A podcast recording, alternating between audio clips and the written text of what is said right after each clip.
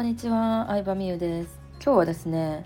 タイトルにもあるように主人が24分割でハイブランドの財布を買ってくれた話をしようかなと思います。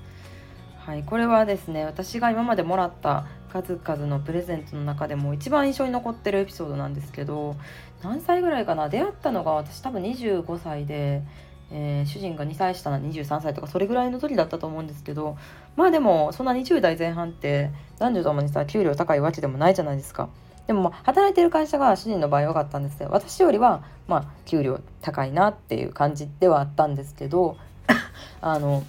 まあ誕生日かクリスマスにどっちか忘れたんですけどね。プラダの長財布、まあ、当時長財布流行ってたんで買ってくれたんですね。それがまあ10万ぐらいするやつだったんですけどで一緒にあのお店に行ってこれがいいって言って買ってもらってって感じだったんですけどそっからねもう本当に月日的にはまあ1年とか2年まあ結婚してからがまあ2年とかかな経って知った事実なんですけどしかも偶然知るんですよ。なんかそのクレジットカードの明細かなんかで知るんですけど24分割でその時の財布をね 買ってくれていたんですよね。毎日数千円ずつぐらい払ってくれててで私たち起業した当初はまああの最初うまくいったんですけどしばらくいって全然稼げてないビジネスがうまくいかないなっていう時期もあってで私はま副業自体のあの貯金とかも多少あったので、まあ、それを切り崩してって感じだったんですけど主人はま副業とかを経てないので結構借金してた時代があったんですよね。でもその借金時代にも私のプレゼントのために分割で払い続けてくれてたのかと思うとしかもそれをあの言わずに分割で払ってるのがちょっとねあのかっこ悪いみたいな感じで思ってくれたらしいんですよ。でうん本当になんか嬉しいなって思いましたね。今までもらったどんなプレゼントよりも。なんかお金ある人がさいいプレゼントをくれるっていうのももちろんその人が頑張ったことやからありがたいんですけどそんなにさお金なくて普通のサラリーマンやのにねいいプレゼントくれるってめちゃくちゃ嬉しくない？いや私はめっちゃ嬉しいなって思ったその時。うん。だからなんかその時代にはさ戻ろうとしてもさ、まあ、戻れないわけじゃないですか。年齢的にもそうやしっていうね働き方的にも。だからその時からなんか出会えてこうやって一緒にビジネス作って2人で頑張っていけてるっていうのは、まあ、本当に幸せなことやなって思いましたね。うん、でなんかお金じゃないとか言う人もいますけど全てのことがお金でね解決できるわけではないけどさなんか自分にお金を費やしてくれてるってことはさまあ他に女の子いないってことじゃない？他に女いないってことだ絶対。うん、っていう意味でもやっぱ自分にどれだけお金を費やしてくれてるかしかもその人が高級取りとか稼いでるとかじゃなくてそんなにめっちゃ収入が多いわけじゃないのに自分に使ってくれてるっていうのはやっぱ大きいなって思いますね。うん、そんなに一人の女の子に使ってたらさ浮気する余裕もないわけじゃないですか。だから結構私女の人はどんどん相手にお金を使ってもらって浮気する余裕なんてなくすっていうのもまあ一つ大事なことだと思うんですよね。うん。なんか困らせる意味とかじゃなくて自分が純粋に欲しいものとか食べたいものとかはどんどん言った方がいいと思うしその願いを叶えたいから頑張るっていうのも男性の頑張る原動力としてはかなり大きいと思うのでもちろんそれに見合った、えー、まあ、女性であるように頑張ることは大事なんですけど、うん、なんか結構ねそういう意味では思い出に残ってるというかもうなんか今は戻れないうんエピソードだなと思ったので。まあ嬉しかったですね。うん。そうだから欲しいものをね欲しいって言うべきだなって思った。うん、私も未だにさなんかさ買ってほしいっていう意味じゃないけどこれ これ欲しいなとかめっちゃ言いますね。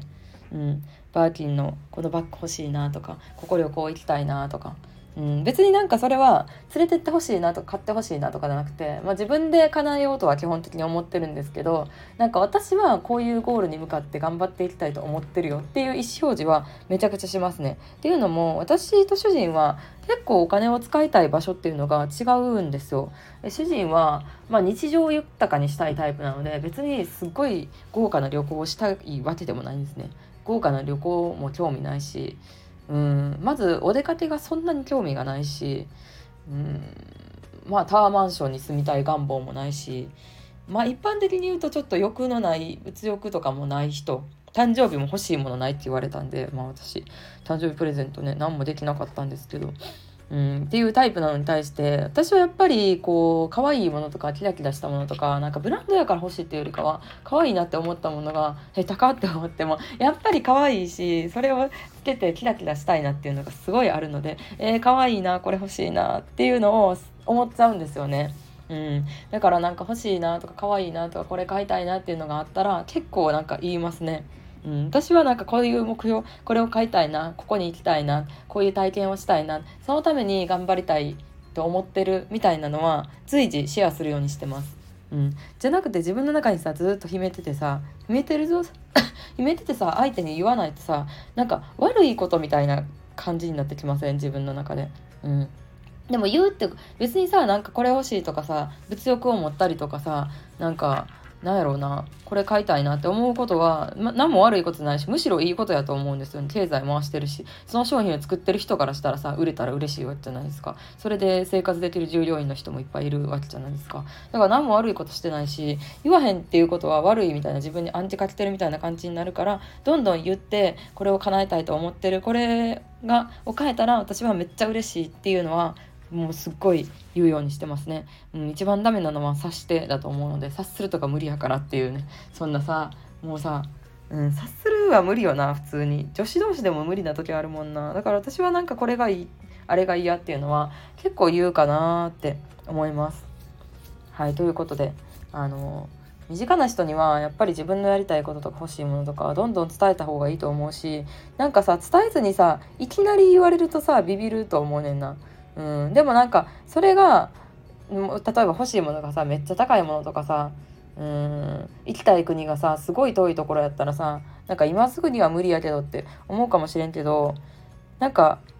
うん。この人はこういうことを叶えたいと思ってるんやっていうのをなんか知りたい知りたいと思うけどな私。好きな人のやりたいこととかうん。買いたいものを知りたいから伝えるようにしてますね。はい。てか何の話？あ、24分割の話か。そうそうそうそう。ね、24分割で、えー、買ってくれた財布っていうのは、もうなんか、その時にしか味わえないことなので、こうやって20代半ばから一緒に過ごしてきてよかったなっていうのを改めて思う出来事でした。ということで、今日もありがとうございました。ではでは。